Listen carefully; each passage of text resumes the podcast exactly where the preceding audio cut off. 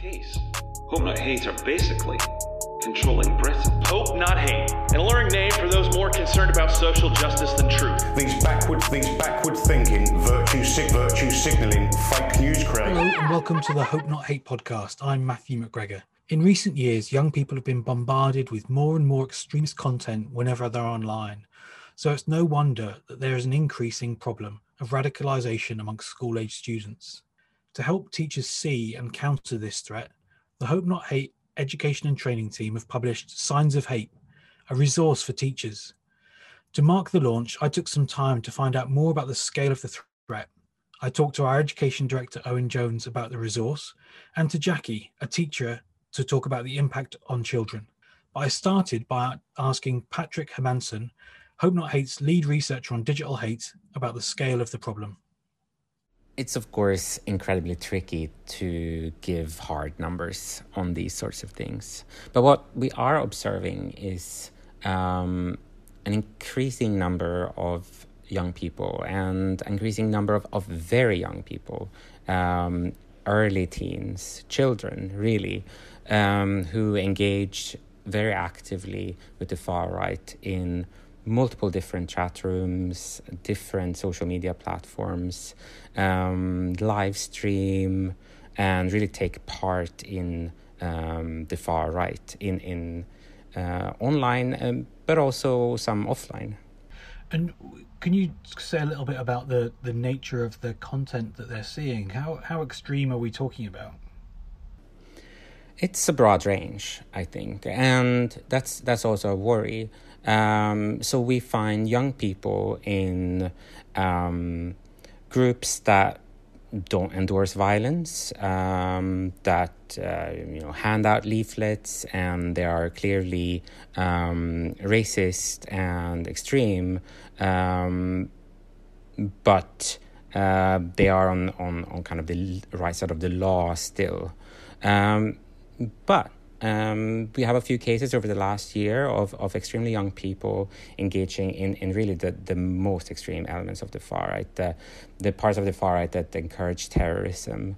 Um, and we find young people who um, express these ideas, um, urge other young people and even people that are actually older than themselves to um, act uh, um, to commit violent attacks there seems to be uh, quite few boundaries here. They are willing to share um, everything. It's, it's Holocaust denial, it's uh, endorsement of previous terrorist attacks, it's, it's direct um, encouragement of violence. And how does the process of this work? I mean, are people searching out for this extreme material, or is it? You know, we've read a lot about the algorithm recommending some of this content is it a bit of both? How how how do people go down this rabbit hole, as people like to call it? Probably a bit of both. Um, I think part of this problem uh, stems from from how the far right communicates, and right now um, that trend uh, leans quite heavily on uh, social media platforms where young people hang out. So it's live streaming, using live streaming services that are also used for uh, live streaming uh, gaming, where you find a lot of very young people um, in gaming platforms themselves. So games often have a chat system. And next to that, there's platforms like Instagram that has predominantly quite young a young audience, um, and there they could come across it um, by by accident. Uh, but more often, probably, uh, it's recommended by a friend, uh, or um, they might like something that is not directly far right but adjacent to it or uh, where there's some sort of overlap I- into the far right. Some topic that the far right might also be interested in but might not be far right themselves like army related stuff. Um, and from there the al- uh, the algorithm and the recommendation systems can play a role. Uh, we find in our research that that Instagram quite heavily um, promotes um, that type of content once you've taken that little first step. But but you have to take that first step actually. And for those people who maybe don't spend a lot of time on on some of these platforms, Um, can you talk a little bit about the kind of content that we're that you're seeing in in the research? This is not kind of blog posts and slickly made videos per se. There's a lot of uh, memes and and what they consider humorous content. Um, talk a little bit about the kind of internet culture of this kind of space. Yeah, exactly. I mean, it's you won't find much long form writing here. Um, it's short, it's snappy. Sometimes it's uh, humoristic. It's um, it it leans towards um, stuff that they know is offensive. So to cause offense, to cause, cause outrage, uh, some people call it shit posting, uh, which might not be political, but here it does have a political element to it. You want to make people angry. Um, it's a bit of a rebellion in a sense, but it doesn't stop there, and it quickly can turn quite malicious. Uh, but it's really um, one of the driving forces is is that kind of urge to cause outrage, um, and um, over time you normalize these ideas. Uh, you normalize um, these racist conspiracy conspiracy theory ideas, anti-Semitism, and so on. Patrick's experience of seeing young people consume extreme content and then be radicalized by it is really hard to hear, but it's teachers who most often see this up close. I asked Jackie, a subject teacher at a school just outside London, what happens in the classroom when young people are exposed to this stuff.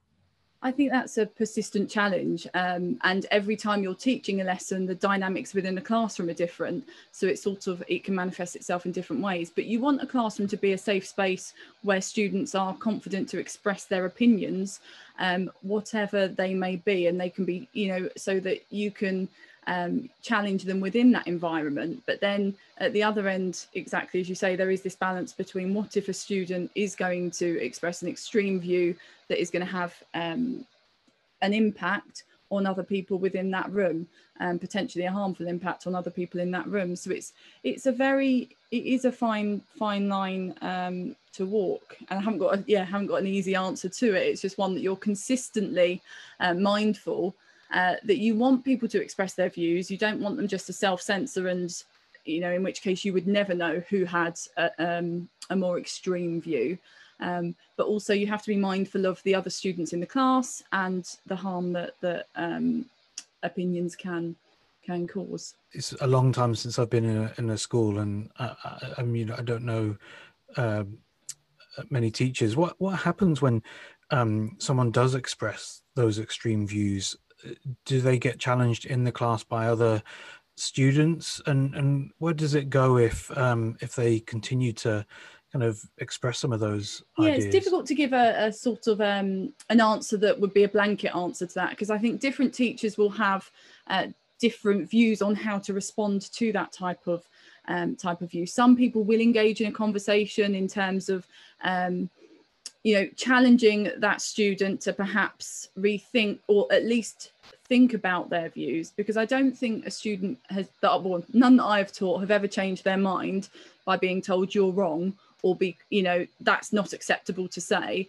Um, and so sometimes as a teacher if somebody has said something um, obviously there is a line if it was completely um, depending on how extreme it was it might sometimes there might be a need to actually remove the student from the classroom um, and deal with it later. If it's something that is is clearly offensive i would certainly as a first my my first response would be to ask them a question um, about it and get them to actually think about whether or not they mean it as it is coming across. Because i think classrooms are that you know it's one of the reasons why i'm a teacher. I think uh, to encourage people to think um, however, other teachers might feel that saying, you know, that's a view, it's not a view that should be expressed here, um, and I will talk to you about it later. So there's there's the two responses I think. Either yes, engage um, and challenge and question, or sort of acknowledge and signal to the rest of the class that that's not an acceptable view um, to express, and I will talk to you later about why not, or we'll have a chat about it later. So I think they're your two responses really as a teacher do you see examples of quite extreme ideas coming up in class? I mean, maybe you don't want to give specific examples, but I mean, we, we, we see a lot of young people sharing extreme views on social media in the course of our research.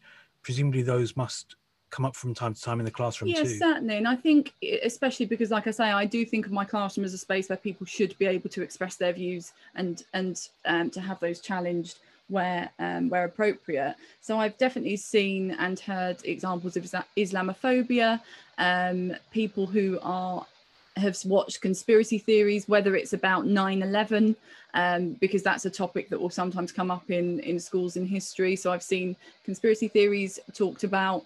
Um, students have expressed uh, favourable views, saying that they support Britain First or Tommy Robinson and organisations such as that. Um, and yeah, you do have instances, I would say, of, of Islamophobia, homophobia, uh, sexism, misogyny. Those views do get expressed in classrooms. It must be difficult to balance the uh, the need to let people express themselves and to discuss some of those issues with the need to protect other students in the in the class as well from hearing those kinds of views expressed. Yeah, I think it can be very difficult because the thing about teaching is you plan the lesson, you never know what responses there are going to be. So when you are in a situation where a student, you know, says something homophobic, you want to almost um, question that and, and and challenge them on that view. But also you like you say there are students in the class who could be caused real harm from being exposed to those views. So it's it's a fine line um, to talk. And i think sometimes the best way of dealing with things is not within the classroom setting when there is an audience of 30 students so one of the things that i would always do if ever i heard whenever i've heard instances of any of the things that i've mentioned um, would be to log a referral to the safeguarding lead within the school um, and some schools deal with this differently as well. So I've worked in schools where there are specific equalities um, representatives who will keep a track of something called prejudice related incidents. So if, if a view is expressed in a classroom, um, some schools do this better than others, but I've worked in a school where, for instance, it would be logged as a prejudice related incident and there wouldn't be a punishment for it, but there would be a conversation around what they had said.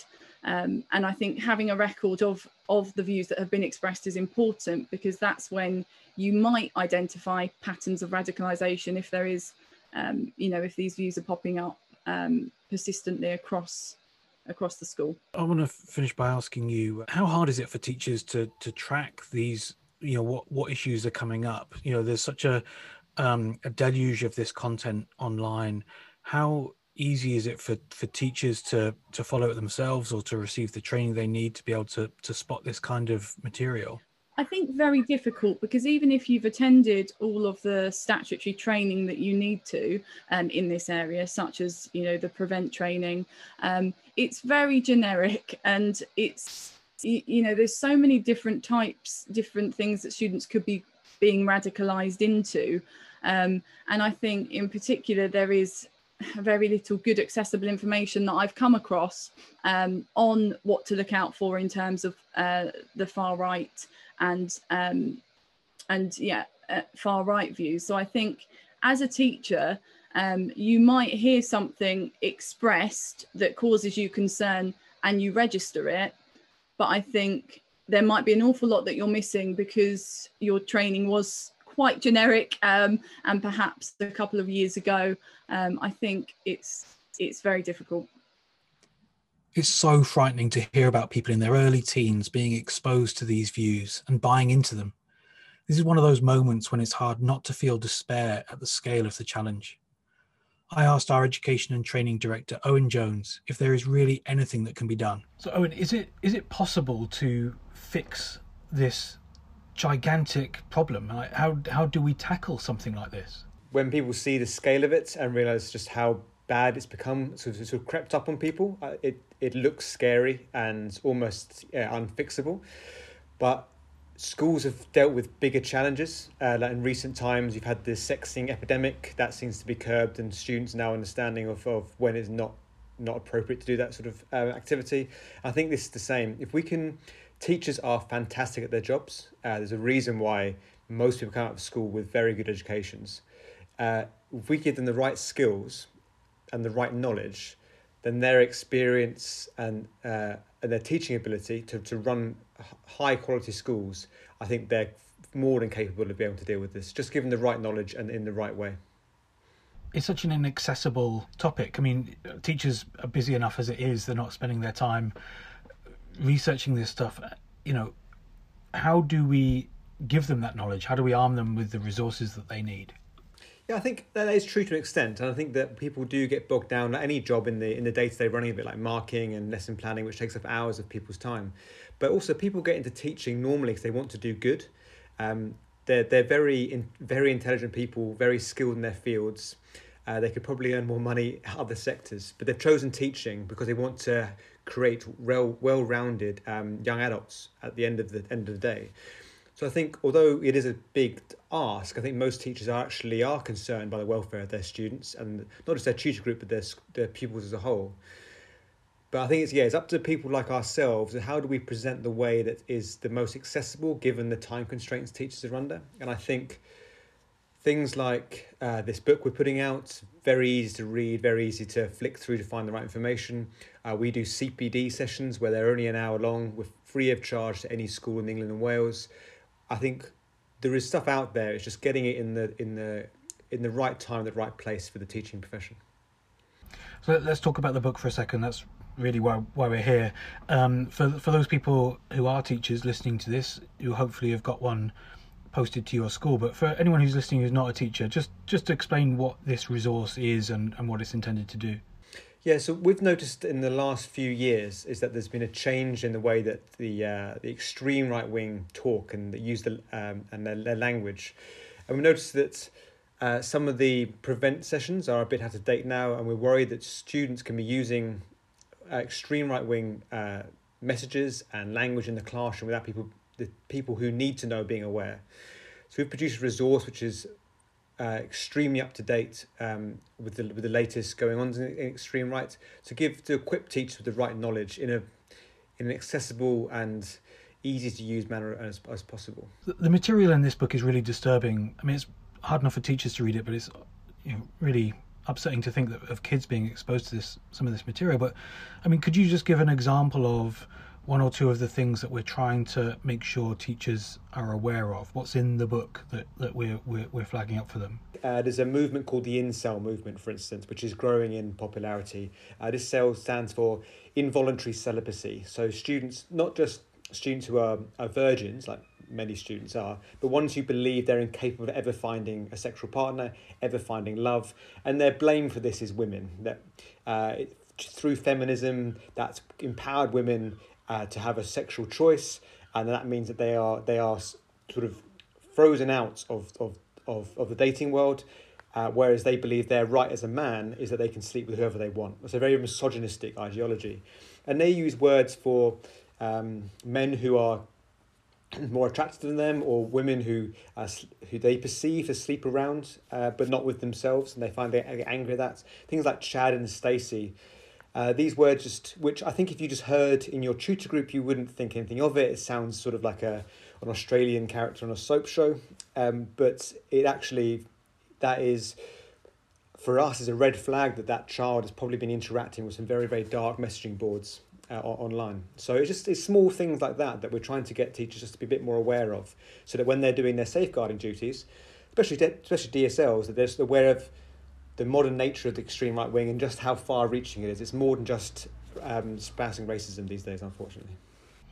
And what do you what do you think places Hope Not Hate um, in a position where we can can do this? We've got a fantastic research team that are on the front line. Um, they use primary research they delve into these groups, they understand them. We publish uh, weekly uh, articles on what's going on in, the, in, these groups. So I think we're not a company or a charity using secondhand information. We're not going through um, academic archives to try and pull things together. This is our primary research. This is this is bang up to date, and I think it's the best for this end of safeguarding. Is the best resource out there in the country. I mean, I've read it, and it is a is an incredible uh, resource. I mean, it's disturbing that young people would be exposed to this. It's hard for teachers to read, but also alarming that young people are exposed to any of this kind of content. Mm-hmm. It sounds so important. But what do you what do you say to people who make the case that dealing with this in the classroom when it comes up is sort of dealing with the the symptoms, not the not the not the problem. I mean, there people, young people, are able to find this material on social media isn't it really for social media firms to crack down rather than for teachers to have to clean up the mess at the end of the end of the conveyor belt, if you like? I think it's a bit of a chicken and egg thing, really, isn't it? It's quite, it's, very easy to argue both cases, um, and I'm certain those people that've got have got a point that social media firms, among others, have got a responsibility to to control or monitor what's on their site that they're public, putting out there in the public sphere. But on the same same uh, wavelength, if we can uh, through the education sector reduce demand for this material, then this goes back to where it was, say, in the early noughties, where it's just a bunch of a small bunch of um, racists in back rooms of pubs talking amongst themselves and no one really paying attention to them. I think if we can if we can equip students with what's what's right and what's wrong because there is a there is a grey area here where I think lots of people don't understand the difference between say being encouraged to critically think about a subject and actually what is extremist material, especially for some younger teenagers. And we've had stories where teenagers have brought in extremist material into the classroom, thinking they've been done a, a good thing by thinking outside the box. They just don't understand where the line is draw, where the line has been drawn. So I think if we can, through through the education sector, we can reduce demand for it. These people will become demotivated. They will uh, be less inclined to, to maintain these sites, maintain these social media accounts, and hopefully through that, uh, they'll they'll fade away like we saw so twenty or we thought we were seeing twenty years ago. And I want to I want to finish up um, just bringing it back to, um, you know, really what Jackie was talking about just now, the the consequences of this material. Like sometimes when it's reported in the media, um, it's it's it can be quite um, sanitized. But can you talk for you know talk about the consequences in the classroom of people having been exposed to this material? Is it disruptive? How does it impact other students around um, uh, uh, kids who have been radicalized? What is the impact in the real world? Thanks for bringing that. That's, that's not something that's really mentioned much about the impact in the classroom. And I think people forget that you haven't got to have large numbers of, of students um, accessing this material, believing in it, and then uh, spreading around the school to have a massive impact. If you've got a classroom of 30 students and one child is is spreading racist um, propaganda, it can have a huge effect on the, the, the, students that are direct, whose communities are directly affected by this language. So you've got uh, students, students of color. Most outside cities, most most schools are monocultural. You're going to have a class with only one or two non-white students in it. You're going to have a class of only one or two uh, religious minority, like Muslim or, or, or Jewish students in that classroom. And if you've got someone saying the Holocaust didn't happen, who's who grandfather and grandmother were a part of the Holocaust, that's going to have a huge impact on the, the how they how safe they feel in that particular classroom when they're there to learn chemistry, not to talk about you know whether the Holocaust happened or not. So uh, yeah, it, it doesn't take much to create a very very hostile and uh, nasty atmosphere in, in, a, in an education environment by one child feeling empowered enough to go around spreading this stuff. How are we getting this uh, book out to teachers? How can do teachers need to contact us for it? Are we sending it out? How, how are we do, how are we getting it to people? So every single secondary school in England and Wales is getting a free copy uh, being posted to them uh, this month. Uh, for those outs that fall outside of, of that category, um, we are more than happy to provide them a copy. So primary schools, um, PRUs, uh, special education needs uh, institutions. Uh, if you get in contact with us at education at hopenothate.org.uk, we'll happily give you a copy. As Owen said, do get in touch if you're a teacher and want a copy of Signs of Hate for your school. Ultimately, the support of members is why the Hope Not Hate Charitable Trust was able to do this work. If you're a member, thank you. If you want to join and ensure this work goes on, you can become a member by going to charity.hopenothate.org.uk. Thank you for listening, and please, if you have a chance, leave a rating and review because doing that helps get the algorithms to promote our podcast to more people. Thank you to Owen. Thank you to Patrick. Especially thank you to Jackie. And thank you all for listening.